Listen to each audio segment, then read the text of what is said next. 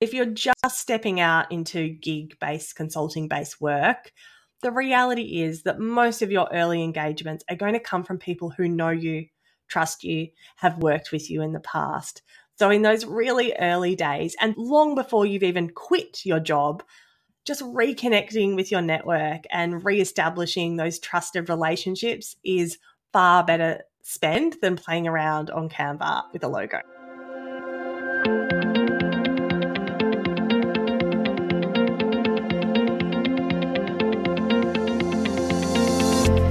I'm Renata Bernarde, and this is the Job Hunting Podcast, where I interview experts and professionals and discuss issues that are important for job hunters and those who are working to advance their careers. So make sure that you subscribe and follow, and let's dive right in. In this episode, I was aiming to understand how traditional roles are going to be transformed for corporate professionals with the growing number of professionals who are interested in the gig economy. This is not just something that employers are interested in, but professionals are as well. The on demand corporate professional model is disrupting the way that we work. So, in this episode, we dive into the rapidly changing landscape of work preferences and the emerging talent that is arising in this sort of ecosystem of professionals. And it's not for everyone, but some people listening to this episode may be interested in applying some of the ideas and guidance that our guest is offering today. Our guest is Michelle Fotheringham, and she's the CEO and founder of a company called Werkling, W E R K L I N G. Werkling is a talent matching platform connecting business leaders with on demand professionals, those professionals that want to help these companies deliver projects and outcome based work, but they don't want to be fully employed. They want flexibility. So, Michelle understands how workforce preferences and the talent ecosystem that is emerging is changing, and she has worked herself in both corporate in house roles, consulting agencies, and as an on demand talent with a portfolio career. So, when she was developing Werkling, she designed a platform that created something she felt was missing for those freelance corporate professionals. It was the sense of community and belonging for those who have stepped outside their traditional corporate roles and want the flexibility of being able to work remotely, being able to work some times of the year, and not all times of the year, and so forth. Some people that opt into freelancing from the beginning, they may find everything very normal in terms of the lack of that community. But for Michelle, the community is important for corporate professionals, and Werkling does offer that. So, during our discussion, she shares insights from her own experience working across those various domains that I mentioned before and we also discussed the disruption of the gig economy and how it has been compounded in recent years with this massive wave of corporate professionals who want to have more flexible work. So, these changing work preferences that are arising from the employee and not the employer. But we are also discussing the difference between engaging professionals and employing professionals, between being a freelancer and having traditional work. I hope you enjoyed this conversation. And a reminder for those that are new to the podcast that we do have a weekly newsletter. And if you're navigating this evolving job market and you want to do that with insight and my ongoing support and the ongoing support of my guests, then I would strongly recommend that you subscribe to the Job Hunting newsletter. It is a weekly newsletter and you will have an email every week, every Tuesday morning, with a future episode, with a brand new episode of the Job Hunting Podcast. So not only you can now look at the backlog of the episodes that we have done and the amazing guests that we have interviewed, and you will forever, you know, as a subscriber, as long as you're subscribed, know exactly when a new episode is coming out I also share with my subscribers insights, tools, resources, and ideas to help them develop their career decisions. And occasionally, I also extend some exclusive offers that I have designed specifically for corporate professionals. So please go to my website. It's renatabernarde.com, R E N A T A B E R N A R D E.com. There's a link to it in the show notes. So wherever you found this, remember to follow us and go to the show notes and click on that link. All right, let's hear from Michelle. Let's start by talking about your journey in HR and what led you to do what you're doing now? Yeah, well, I have always worked in internal HR roles. Actually, that's not true. I started my career in sports marketing, of all places, and had a very quick realization that people were at the heart of organizations and just really became interested in how you can uplift performance by the way that you treat and engage your people and went back and did some more study in HR. I worked for a number of different organizations, General Motors for a long time, Australia Post, ME Bank, and really got to a point in time after we had children where it just wasn't quite working myself and my husband having jobs in the city. You know, we're 45 minutes out of the city. And I just had this constant stress hanging over my head when we were both in the city. And I'm like, what if one of the kids gets hurt at childcare? You know, what if we're needed? And just the travel time and, you know, family logistics just weren't working. So I stepped out and became a corporate escapee myself and started consulting and freelancing on my own. And it was around that time, towards the end of 2019, I noticed that there were just more and more people opting out of traditional employment and wanting to work in a different way. And that was really the start of Werkling. So, an interest in why more people. And when I looked around my network, I could see it wasn't the average people. It certainly wasn't shit people. It was the great people, people who I knew who had a proven track record, who had the reputation, who had the runs on the board behind them, who were making that this career move. So that was kind of what planted the seed for Werkling and looking to explore more what's happening in this space. Yes. It's amazing when I look back at my own career and the things that we did in order to fit full time work and children. I just can't seem to fathom how I did it. But then back then, my kids are now 29 and 26 years old. So back then, there wasn't an option. There wasn't even an option to be a part time executive, right? Like I remember reading about it, but it was like this one off case of somebody who was co sharing a job with somebody else. And wasn't it great? Could this be the future? And I was like, can this yeah. arrive sooner, please? Because I'm struggling here. I know. Look, I still think that the availability of really meaningful, senior, challenging part time roles is a huge issue. And probably one of the factors that drives people to look at okay, well, what are the other ways that I can work and add value to organizations? If I can't get that meaningful part time role, what else could this look like to carve out my own career outside of the bounds of organizations that really want us to work full time and at that point in time, fully in the office? Yes. And, and in, interestingly, let me see if I got this right. So Werkling started just before the pandemic, is that right? Oh yeah, it's a great time to start a business just before a pandemic strikes, right? It was interesting because I could already see these trend happening, right? So you could see on one side of the market more people wanting to work outside of the traditional employment model. And you could also see organizations who had always designed themselves in this incredibly static way where you have this fixed structure and you have the exact same number of people in the exact same number of roles with the exact same capabilities every day of the week, every week of the year, not being fit for purpose in this dynamic world of work. And this mm-hmm. is before the global pandemic hits. And that's obviously just accelerated these needs on both sides of the equation.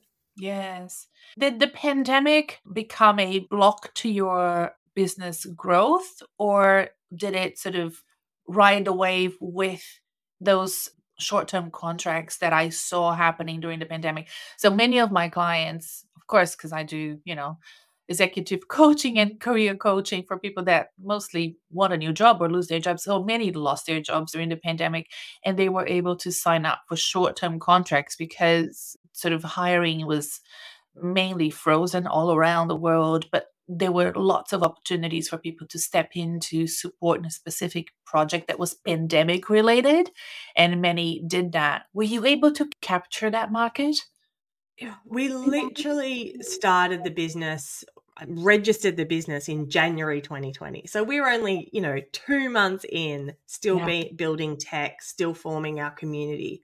So we were probably in quite early days. My mindset, in particular for 2020, was this is a year to keep listening, and things are changing so quickly and so significantly that I really took, in particular, 2020 for a year to build the foundations of the platform from a tech stack standpoint to build the foundations of our community and also just to keep listening to leaders. So it probably actually took the pressure off myself a little bit in that first year of business. That first year of business is really tricky. Yes. So I just really gave myself permission to spend more time exploring and, you know, taking that pressure off immediately.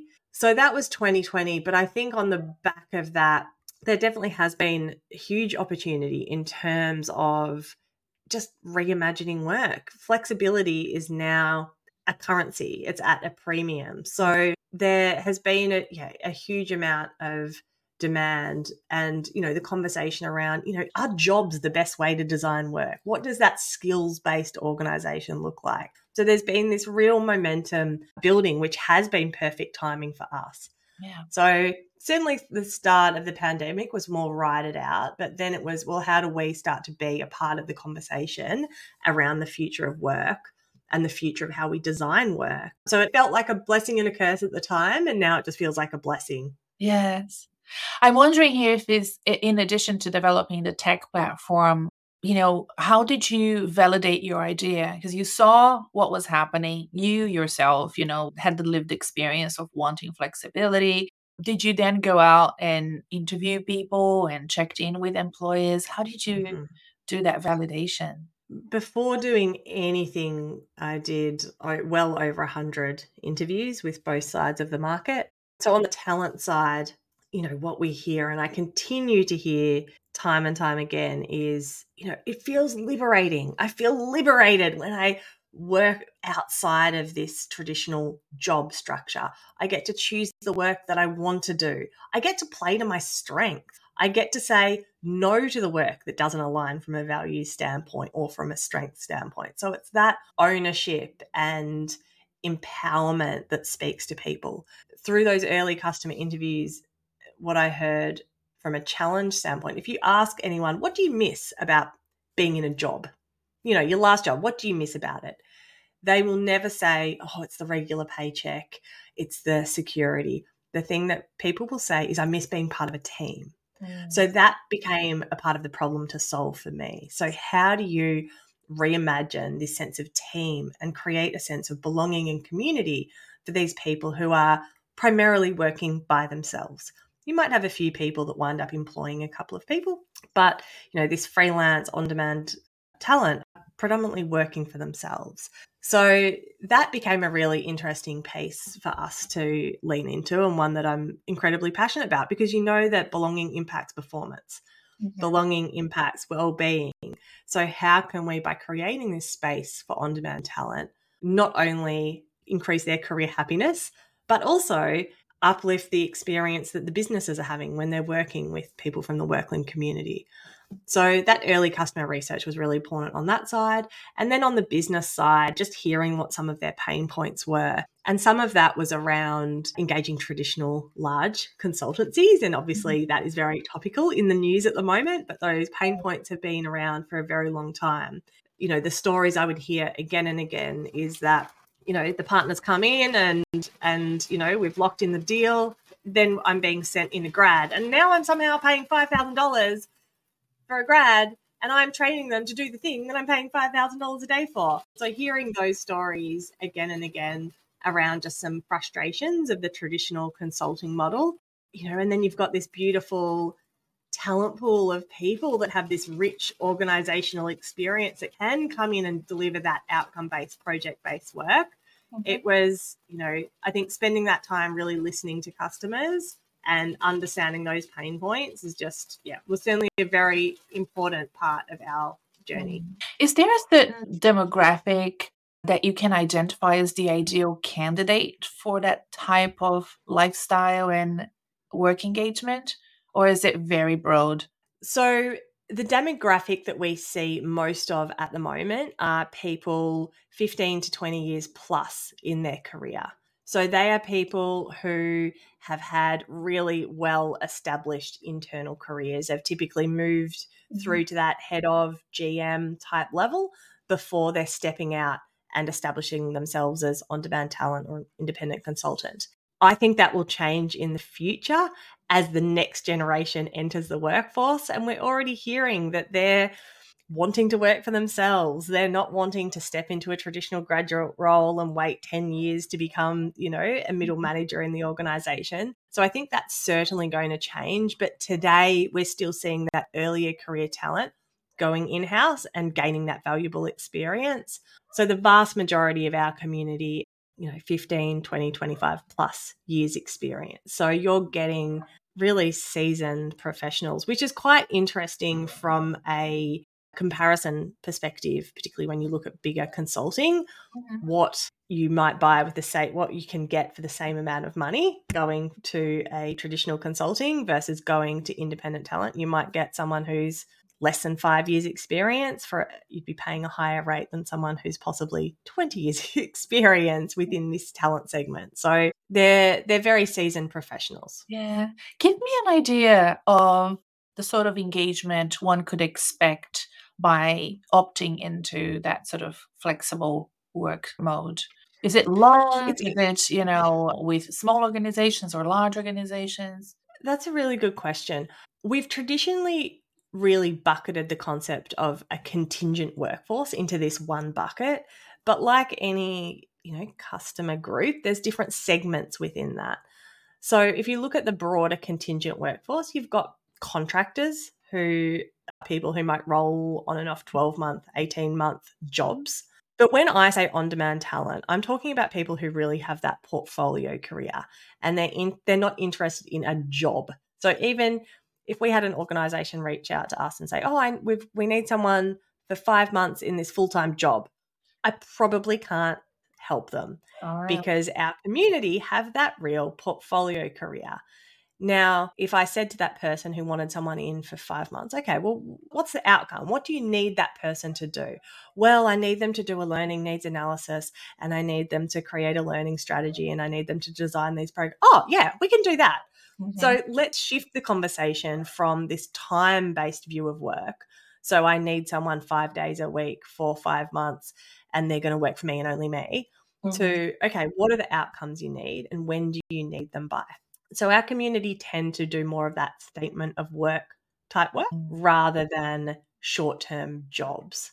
And certainly I've seen a bit of a split in the talent market around people wanting full-time jobs and wanting the security and the you know embedded in the organization element that comes with that or they want this gig based work.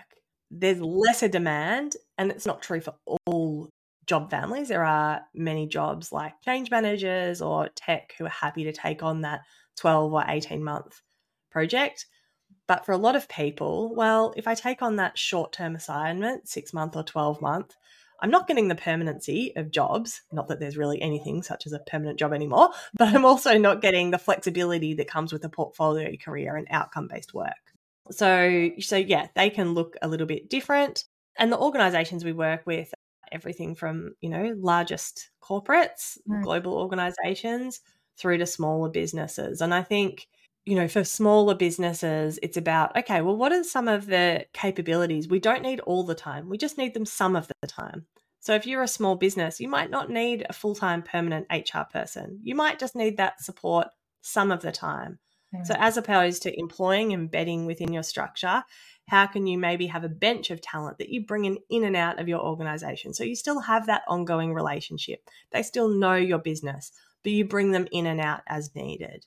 Whereas for larger organizations, it's more around flexing that workforce. We know that work isn't static. There's peaks, there's troughs, yet we have these exactly six people within this team and we ride out the peaks and we wonder why everyone gets burnt out. So, how can we better design our team so we can flex up and flex down? So, that's more of the work that we do with large organizations and helping them to, you know, take projects and take outcomes off their plate and work with their teams to deliver them, just like any other traditional consultancy does. But we work as opposed to working with a consultancy, you're working with an individual or a team of individuals. From an employer's perspective, right? Let's talk about the employers first, because then I want to deep dive into how to help people transition into that sort of work.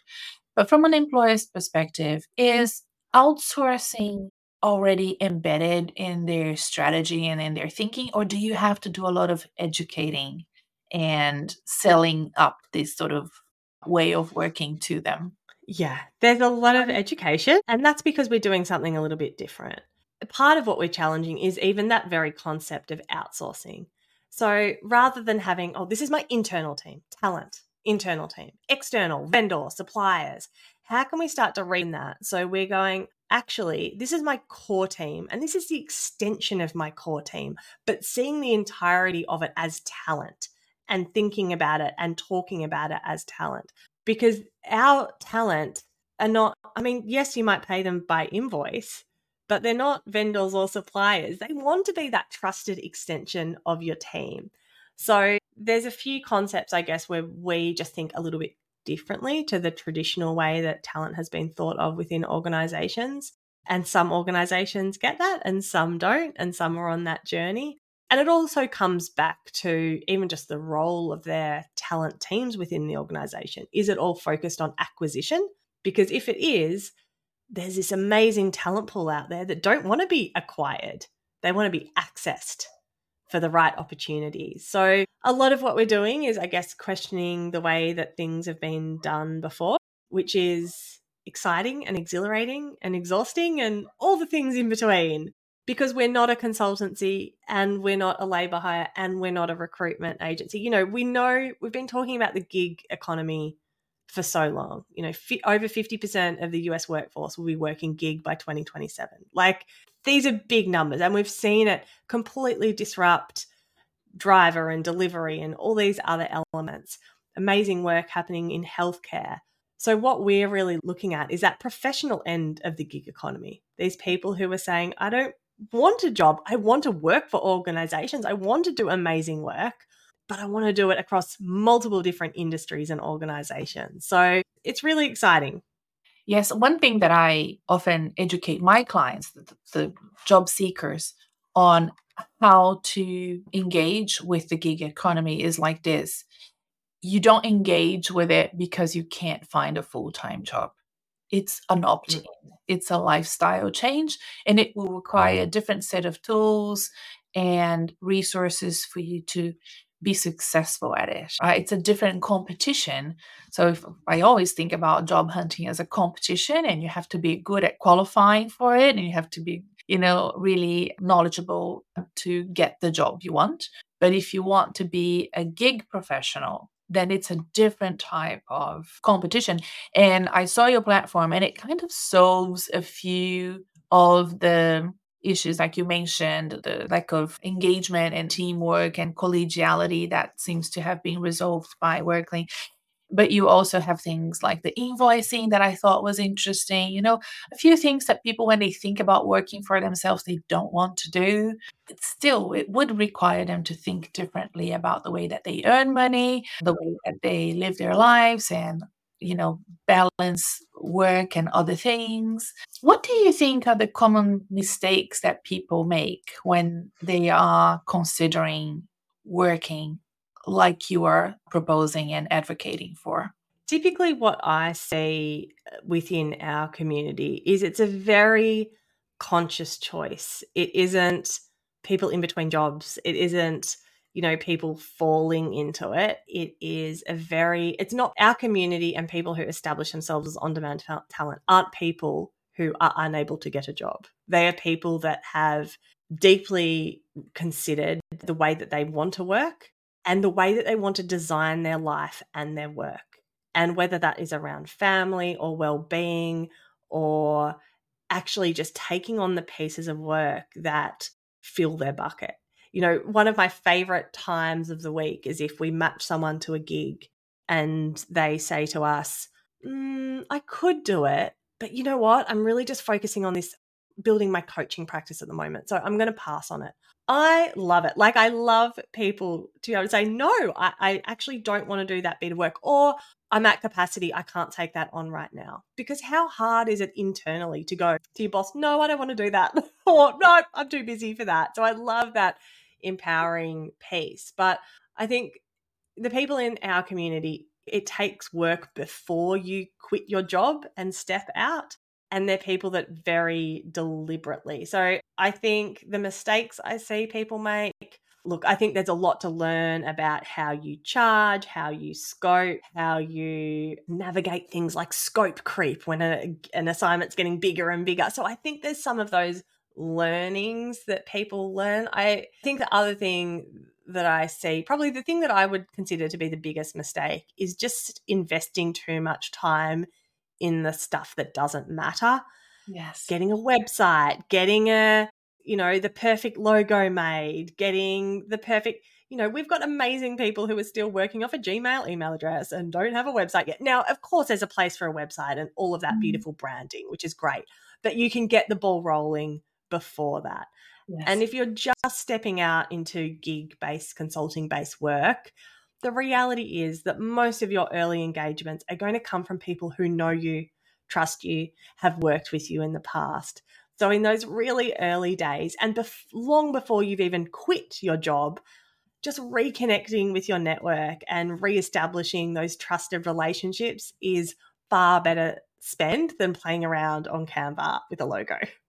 Oh, Michelle, everyone, if you're really keen, just go back, rewind, listen to all of this again. You've just nailed it because I committed all of those mistakes all of them, every single one you've mentioned before.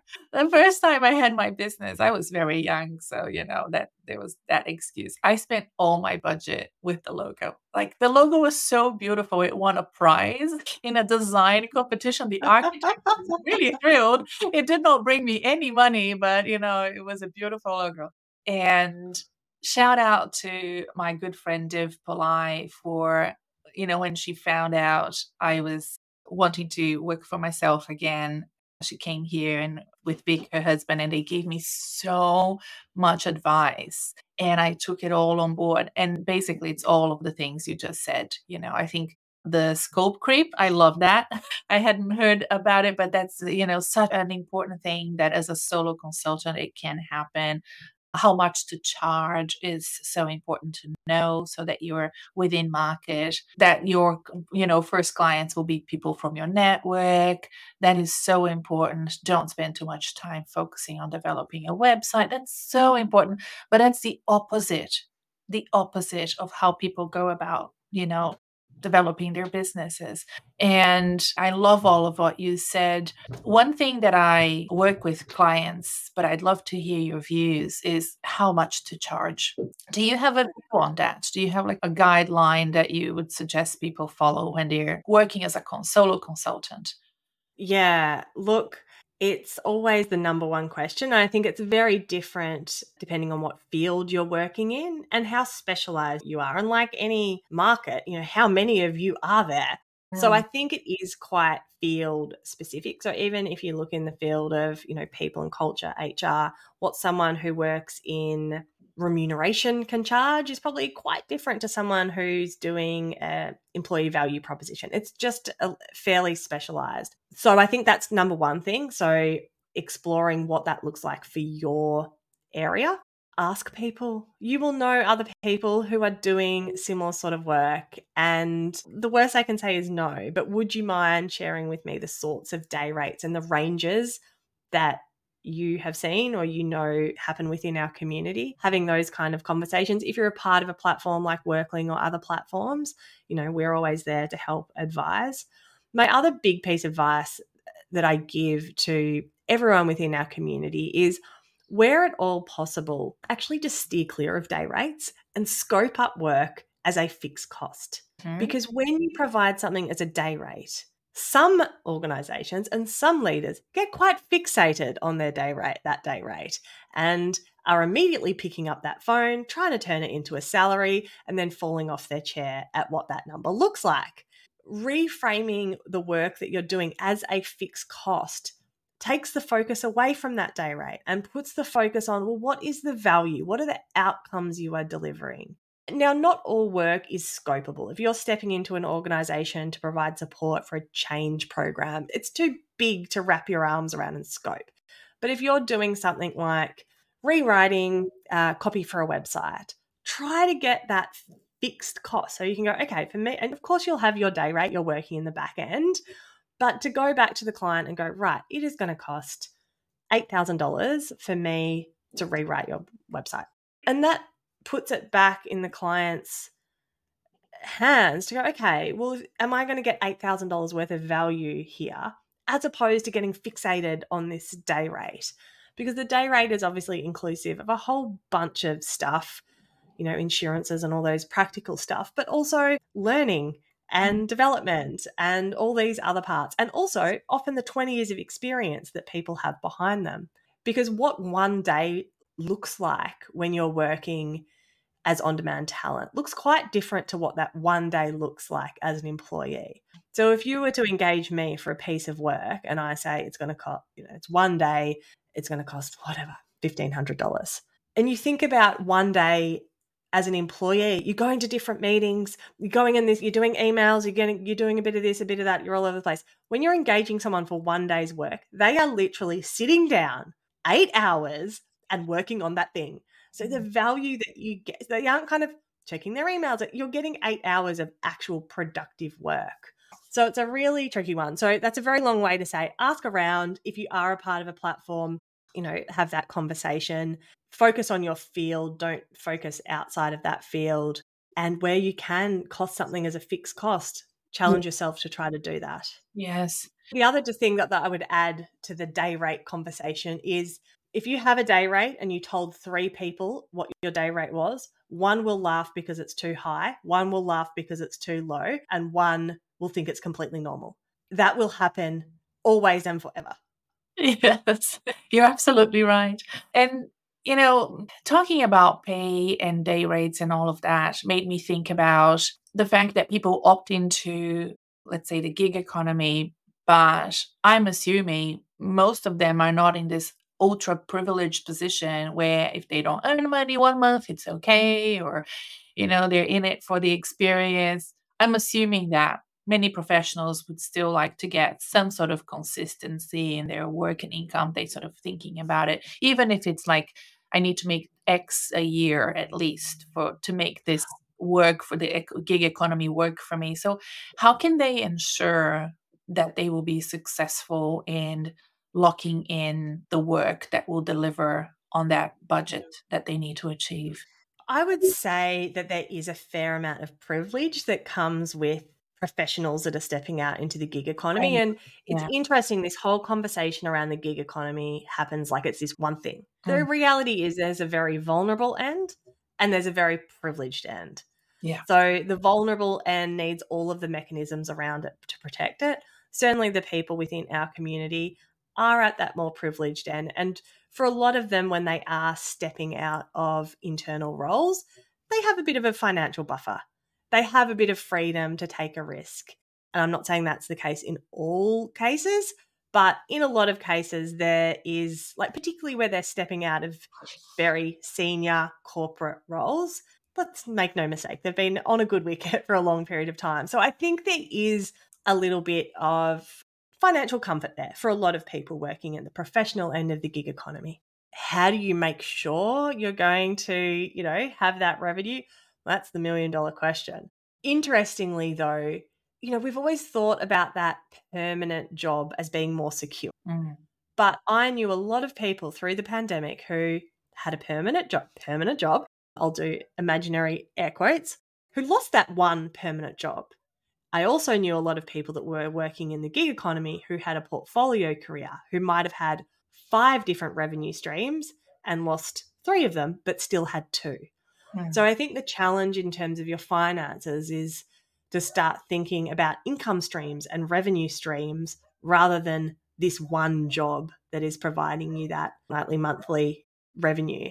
I would certainly suggest not being reliant on anyone else other than yourself. So hmm. if, if you have one good client, that's great, but don't rely on them. Don't become complacent. How can you establish those other future opportunities? And I think that is a bit of a trap that a lot of people can fall in getting that one first client, getting busy, and forgetting to do that, you know, feed the pipeline so you have other opportunities. What happens when this piece of work ends? Where's the next piece of work coming from? So always making sure that yes, you are absolutely delivering today, but you're also looking at at what's next. Certainly using platforms like Werkling and other platforms can be a great source of gigs, but also you can, you know, and we say to our community, when you join us as a member, you're joining our community. You're joining to be a part of this group.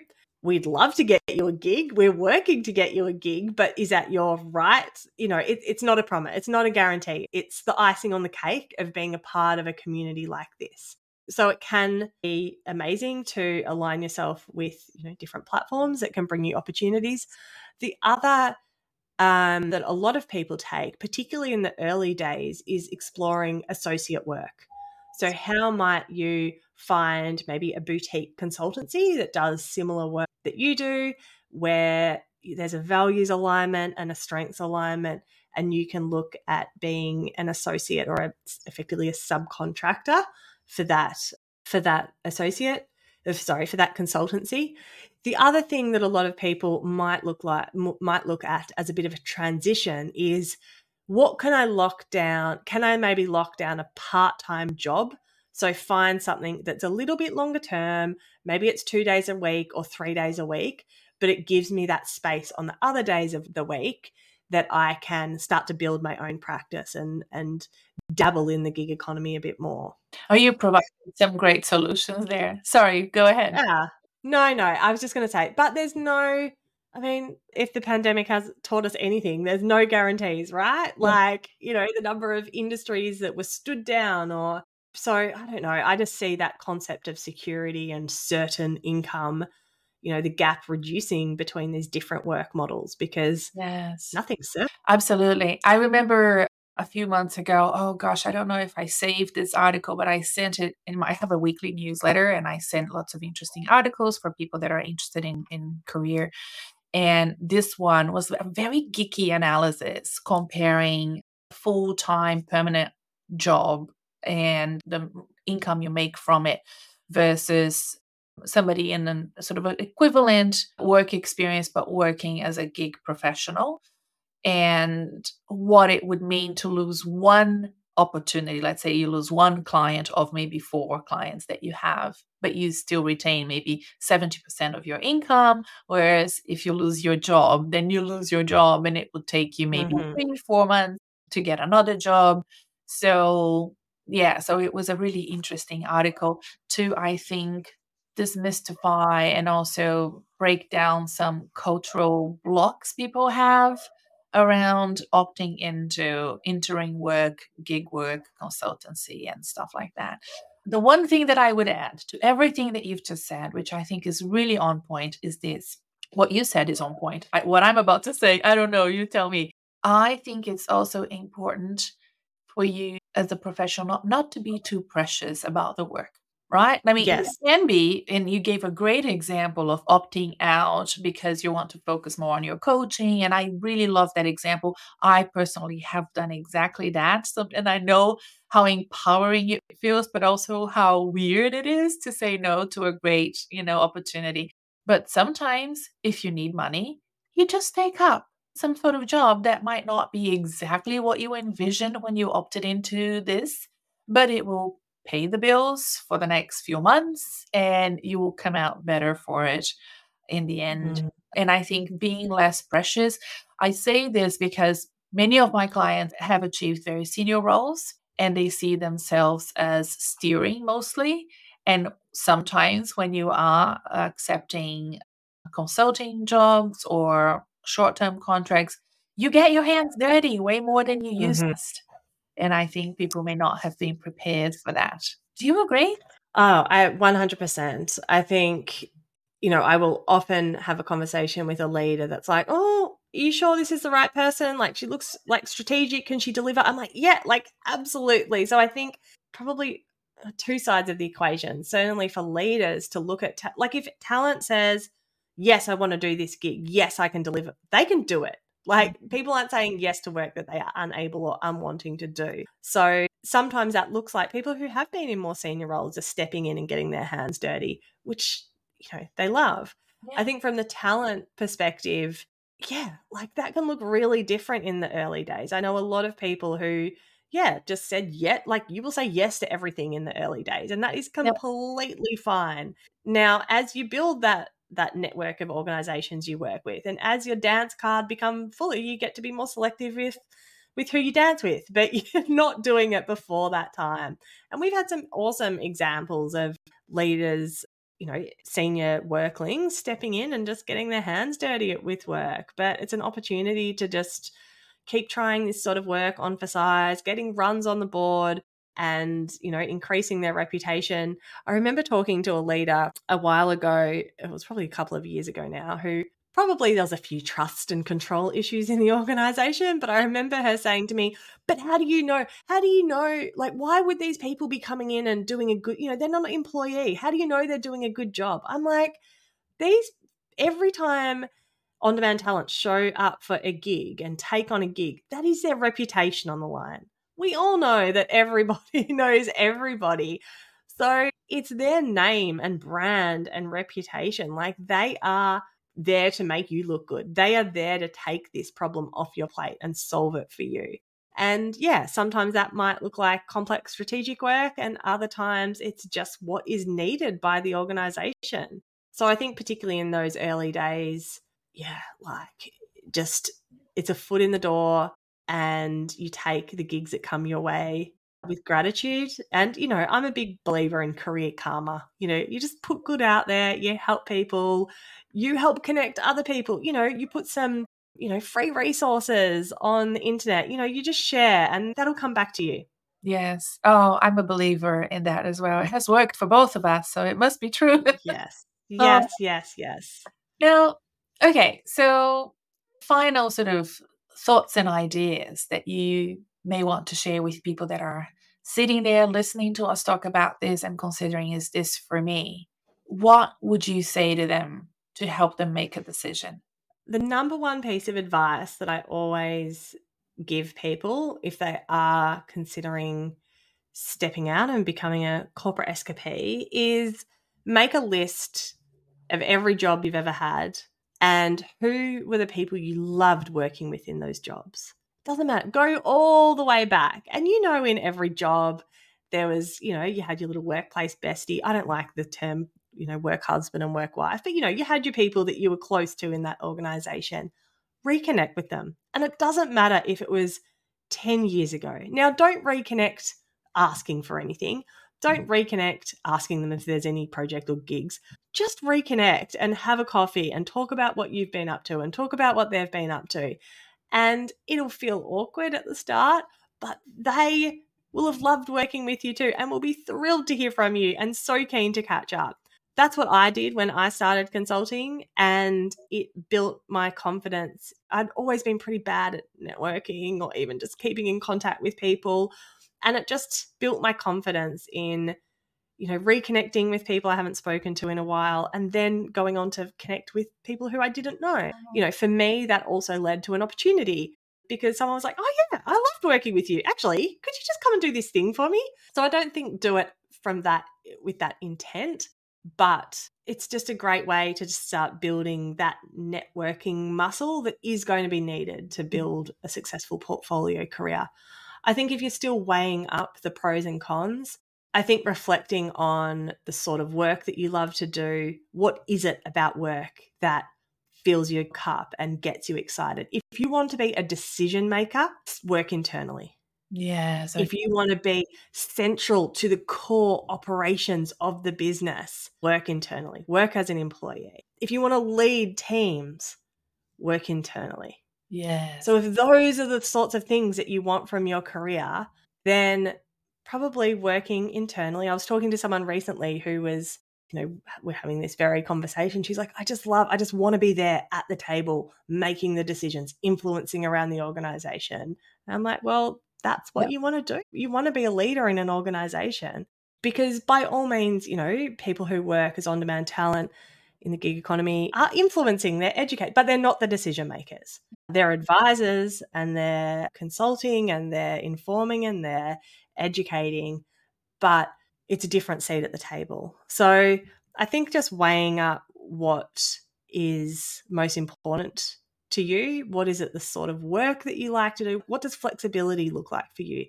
If you're someone who's, you know, a four day work week would be great. Or if I've got remote work three days a week, then that's all the flexibility. So if that flexibility bucket can be ticked internally, I think from a financial standpoint, you know, working out what that level of risk looks like for you, what might your salary look like if you continue to work internally, and what would it look like if you were to meet either that as a financial target or another financial target yeah. working for yourself?